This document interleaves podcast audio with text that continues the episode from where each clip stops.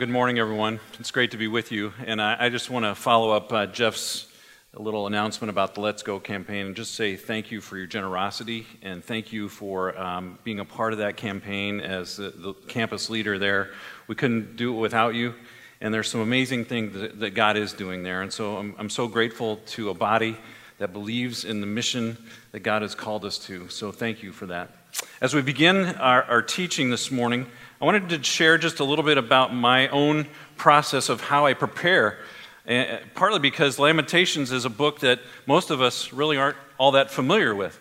And so it's really pretty simple, and I, I hope that it might be encouraging to you. Uh, one of the things that I like to do is simply gather some information to understand uh, the book a little bit. Uh, wh- who wrote it? Wh- why was it written? What's the context in which it was written? And in fact, you can really find a lot of that in a, in a good study Bible. And so when you find some things out, you learn about it, you, you realize that this is poetry.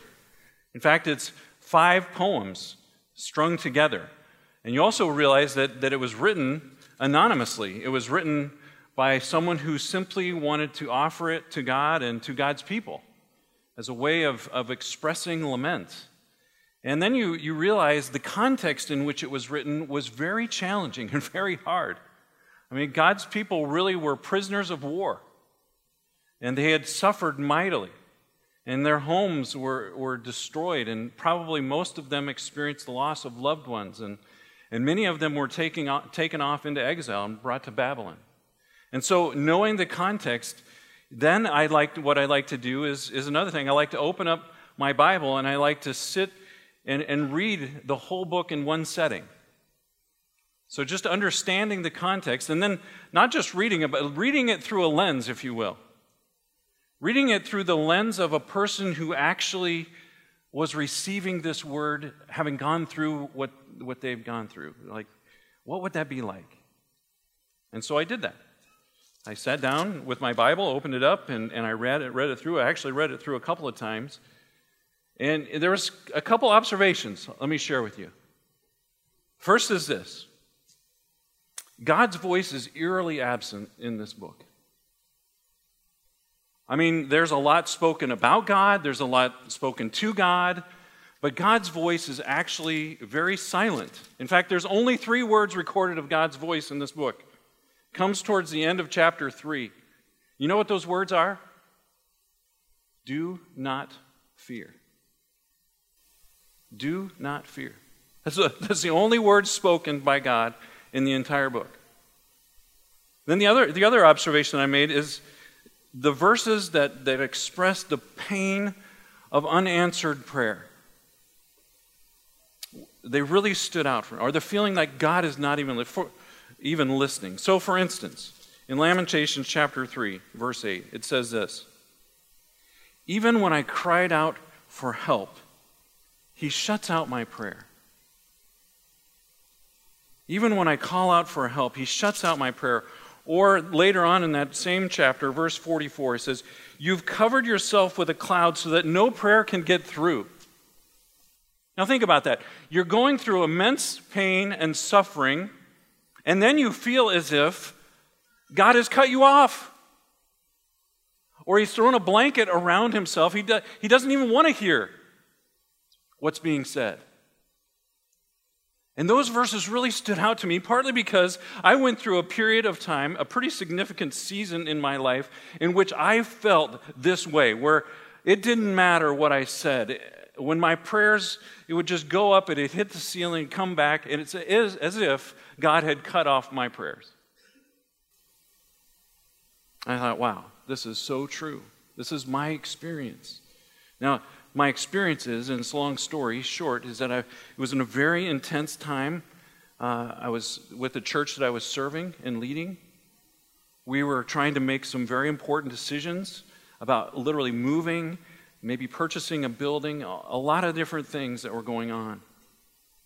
And in the, in the, content, in the process of making this decision, I felt like as if the, the greater church, the church body that I was accountable to, they, they totally undermined uh, us and made some decisions that were extremely hurtful. And beyond that, I felt as if some people that I would call friends did some things and said some things that completely undermined me and my leadership. And, and uh, you know, they said some things about our church, said some things about me that simply weren't true. And I was just in a tailspin. And I would approach God, and I felt just like this poet. I, in fact, I couldn't believe I felt paralyzed. And I just wanted to run from God. And so I want to share just a couple of words of encouragement. What do you do when God doesn't answer our prayers? When you feel as if He's deserted you? What do you do when you're crying out on behalf of a loved one, a child, you're longing for them to be healed of a disease or whatever it is, and yet you see their life slipping away? What do you do when you've been praying for God to guide you and give you some word of encouragement and He doesn't seem to be answering? Or what do you do when you're in the midst of a marriage and, and it feels like it's collapsing right before your eyes? And you long for something different, and yet God doesn't seem to be doing anything. Or what do you do when you lose a job and you want something more and you asking God, praying to God, and all you feel is His desertion? Well, there's a couple things I'd like to encourage you to do. Two things. First is this and it's more a posture, it's lean towards God. Lean towards God. You know, when I was going through this season, it was very difficult for me to want to turn towards God. It's just this idea that do you have the courage in the midst of your pain and your suffering and your disappointment to say, I'm going to turn towards God? I'm going to lean in. In fact, a friend of mine, in the midst of this season of, I would call it despair and this sort of this feeling like God didn't want to answer my prayer, he was saying nothing. He sent me a book on prayer called towards God. I, I got the book and I literally threw it aside. I didn't read it for the longest time. I didn't want to. But the title of the book sort of ruminated in my mind over and over again. I couldn't get it out of my mind because I didn't want to go towards God. I was angry and frustrated. And finally, it sort of helped me turn and lean towards God. So, would you have the courage in the midst of your pain and your suffering, or feeling as if God is not answering your prayer, to continue to lean towards God? And here's the second thing don't give up. Don't give up. Don't ever give up. And here's why. I think the book of Lamentations gives us some encouragement to never give up. The first reason I would, I would suggest is this desperation really is the language of prayer. Desperation is the language of prayer. Listen to Lamentations 2, verse 19. It says, Arise, cry out in the night, as the watches of the night begin. Pour out your hearts like water in the presence of the Lord. It's so interesting to me. This is true from in my own journey. You know, when things are going really well, God sort of takes this back seat, doesn't he? And life is good and you're just cruising along, and yet it's almost as if we forget God. But when something wrong happens or when there's calamity that happens, what do we often do? That's when we turn towards God. It maybe gets us in a place where we should be. You know, when I was thinking about this, a couple of, of movie clips came to my mind. I, I don't know if you remember this classic movie, It's a Wonderful Life, right? It's a Wonderful Life. George Bailey. George Bailey is ha- having a very bad day on Christmas Eve, of all days. His uncle has misplaced $8,000, right? And he's distraught. He's afraid he's going to lose it all. And what does he do? He runs to his competitor, Mr. Potter. And Mr. Potter is all too willing just to rub it in and gleefully turns him down, turns down help of George. But he also finds out that George has a modest life insurance and he, policy, and he says to George, You know, George, you'd be worth more dead than alive. And George took that to heart, and he's totally distraught. And he runs out of there, and he's, he ends up in a bar. And he's sitting at this bar scene, and he's clinging to this life insurance policy, kind of playing with that, and contemplating the idea of ending his life. And what does he do? He says, God, I'm not a praying man, but would you show me the way? Would you help me? You show me what I need to do? Desperation creates this avenue in which we often turn to God. And it allows us, I think, also to not only turn to God, but to express our pain.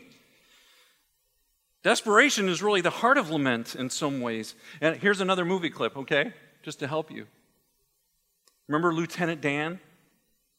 Remember Forrest Gump, the movie? That character, Lieutenant Dan. He was uh, Forrest's uh, platoon leader in Vietnam. And he's severely injured, and, and Forrest saves him. And you find out that, that he's really angry at Forrest, and he's angry at everything and everyone. And he's angry because he didn't die in the battlefield, didn't die with honor, and he's angry because he lost his legs in the battle. And later on in the movie, they reconnect, and Forrest is down, you know, fishing, right, with Bubba. And Lieutenant Dan shows up, and they go out fishing. Remember this scene? They go out fishing, and they're out in the boat together, and what happens? A huge storm. I'm like, why weren't they paying attention to that, right? But a huge storm comes up. And rather than go in, they decide to ride out the storm. And so, in the midst of the storm, what does Lieutenant Dan do? Lieutenant Dan crawls up to the top of the mast of the boat, and what does he do? He shouts out to God. And he's screaming. And then you sort of hear this narrator voiceover come over over the movie, and it's Forrest's voice, and he says, And that night, Lieutenant Dan made peace with God.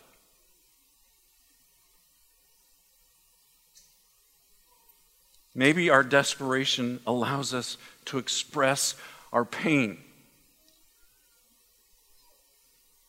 and to find some peace. But here's the most amazing thing in my mind that there are times in which we are so desperate that we don't even know what to say or how to say it. I don't know if you've ever been in a place where all you do are you're crying, and through those tears, you're simply groaning, if you will. You know what the scriptures say? The scriptures say it's that in those moments that you have an advocate. The Spirit of God who knows your heart and goes before the Father to speak on your behalf. Listen to this from Romans chapter 8. In the same way, the Spirit helps us in our weakness. Just read this. We do not know what we ought to pray for, but the Spirit Himself intercedes for us through wordless groans. And He who searches our hearts knows the mind of the Spirit, because the Spirit intercedes for God's people in accordance with the will of God. Don't give up. Desperation really is the language of prayer. And God hears you. Here's a second reason. And I pulled this um, from chapter 3. But the second reason is this don't give up because silence can actually be a gift. Listen to what it says in chapter 3. The Lord is good to those whose hope in him is in him, to the one who seeks him. It is good to wait quietly for the salvation of the Lord. It is good for a man to bear the yoke while he is young. Let him sit alone in silence, for the Lord has laid it on him. Let him bury his face in the dust, that there may yet be hope. Let him sit alone in silence. You know, I had to think about that. It's almost as if the poet says, Look, silence can be a good thing. I wasn't so sure. And then I started thinking about my own experience.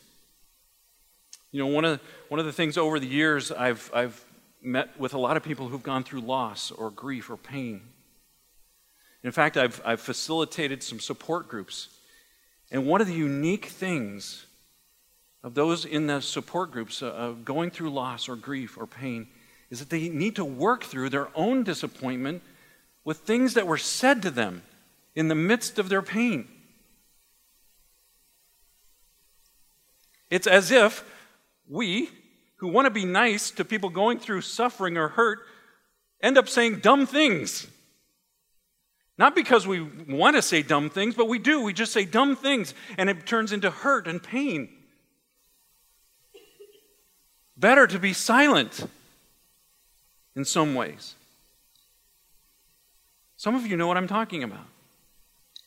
And then I think about God as being the perfect gentleman. He's listening, but he's going to be silent and let you speak. He's not going to judge you, he's not going to give you any unsolicited advice. He's just going to listen. Silence can be a gift. Silence can allow us to express our frustration. Silence can also help build resolve. It helps us to know what's really important in some ways. You know, we, we pray and, and, and God is listening, and yet God is maybe not answering the way we should. In some ways, it helps us to readjust to this new reality that's upon us. So oftentimes, I think our, de- our cries of desperation are about God, please change what's happened. And I think God says, you know what? I'm not going to be change what, what's happened, but I can help you forge a new future if you will trust me.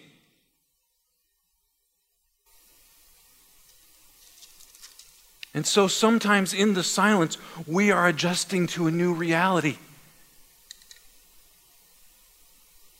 And God is saying, trust me. I can help you move forward. It builds this sense of perseverance as well. You know, I've seen this lived out in my own family. Some of, some of you know the story of my mother in law, my wife's uh, mother. Her name is Ruth. When she was 31 years old, she was completely paralyzed. And they didn't know why. 20 years later, doctors uh, diagnosed it as a viral infection that attacked the blood vessels along her spine. Now, in the midst of that, what do you think the prayers were? They were prayers of desperation. Three young children, the youngest which, of which was two years old. God, please heal. God, please be with. And then the reality of this coming on that, like, He's not going to heal her as we would like. Now, how many dumb things do you think were said in the midst of that?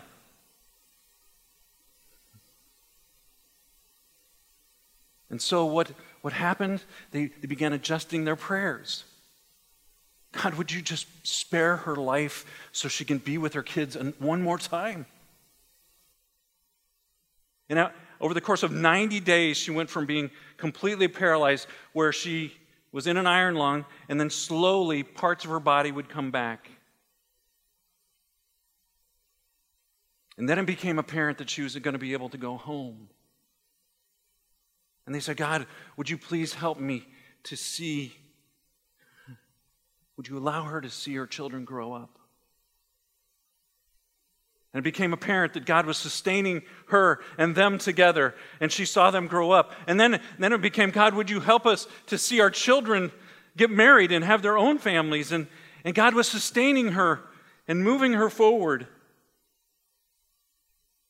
And then, God, would you help her to see grandchildren? And today she has great grandchildren. And I jokingly say, You're the toughest old bird. You're going to outlive us all.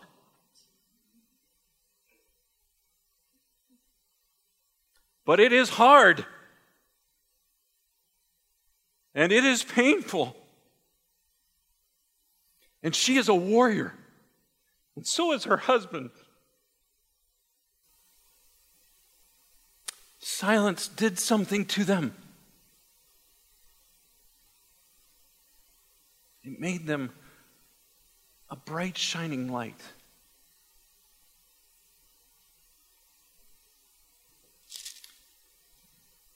Silence can be a gift. Maybe not a gift we want, but a gift. Don't give up. Here's the last thing I want to say don't give up because you can trust the promises over the perception. Okay? Show the, show the picture. So I was uh, with Giselle, and we were suffering for the Lord in uh, Florida a few weeks ago. yeah. It had been uh, pretty windy and cold uh, the first few days, but then on Wednesday of the week, spring break week, uh, we were there. And uh, we were out at the Atlantic Ocean, and it was just beautiful. And as far as the eye could see, it was just a, like a tabletop. It was flat, it was just just gorgeous. And then I realized something, you know, just it just looks this way. And then the next day we actually got to go to the Space Center in, in Canaveral. And uh, I got this picture. This picture is from the, the space station, 240 miles above the Earth. And there, there you begin to see, right, that the Earth is not really flat. But because of where I was standing and my perspective and my circumstances, it looked flat. And I think sometimes it's the same in our own life, our own circumstances. Because of where we're standing and what we see, we don't see a bigger perspective. And I'd like to believe, and I need to believe, the promises of God are more real than my own perception. So, what are some of those perceptions that we get into when we're suffering, or we don't hear from God, or God doesn't seem to be answering our prayers? The perception number one is that we are alone. That we are alone. And yet, this is what God says at the lowest point in this book of Lamentations. I called on your name, Lord, from the depths of the pit. You heard my plea. Do not close your ears to my cry for relief. You came near when I called you. And you said, Do not fear. Do not fear. Jesus said, I will never leave you nor forsake you. That's the promise. You are not alone. You're not alone. Here's another perception that God doesn't really care or understand. In the midst of my pain, and yet, I believe the promise is that God intimate, is intimately aware of your pain and identifies with it completely. I think about this week. Here we are at Palm Sunday, and we're moving into this season called Holy Week. What are we remembering, friends? We're remembering Jesus' life. We're remembering the agony that he had as he gathered with his disciples one last time. And then praying in the garden. Remember him, praying in Gethsemane God, please take this cup from me. But not my will, your will be done. Or listen to what he prays before he breathes his last, last gasp from Matthew's Gospel, chapter 27. From noon until three in the afternoon, darkness came over the land, all the land. About three in the afternoon, Jesus cried out in a loud voice, Eli, Eli, Lama Sabachthani which means, My God, my God, why have you forsaken me? Why have you forsaken me? Why have you turned your back on me? Why aren't you hearing me? Which is why I think the, the writer for Hebrews can say this from Hebrews chapter 4. For we do not have a high priest who is unable to empathize with our weaknesses, but we have one who has been tempted or tested in every way, just as we are, and yet did not sin. He knows your pain. He identifies with it. He is with you. Here's the last perception Think we can get stuck in. We can feel as if nothing is happening, and yet the promise is the promise is the center of this book. What is the promise? Yet this I call to mind, and therefore I have hope. Because of the Lord's great love, we are not consumed, for, for his compassions never fail. They are new every morning. Great is your faithfulness. God is at work. God is loving and kind. So, are you willing to lean towards God?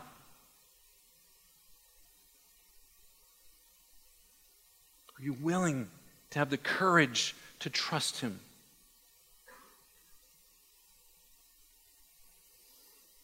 I want us to pray together. And I'd like for you to do something this morning, if you would. Just in a moment of silence, if you would be willing to lay out your pain, your disappointment, your prayer that God doesn't seem to be answering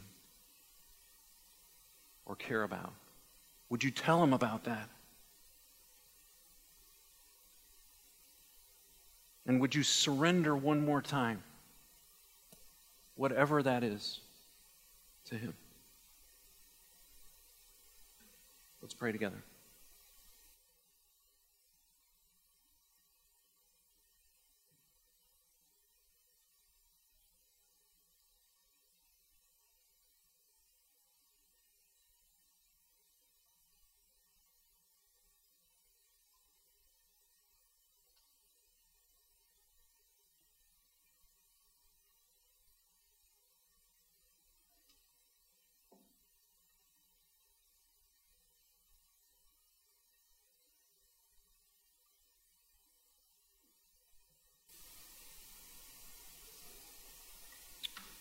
Lord, I know that many of us have felt in places where we're stuck, we don't understand, we're hurting.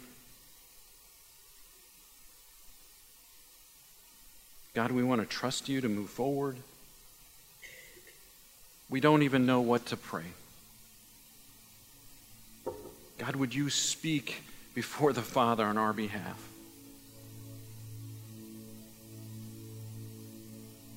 Would you help us to know your presence?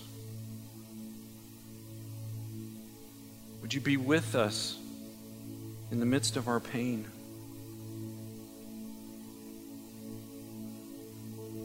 God, would you help us to trust your promises even when we don't feel like you're present?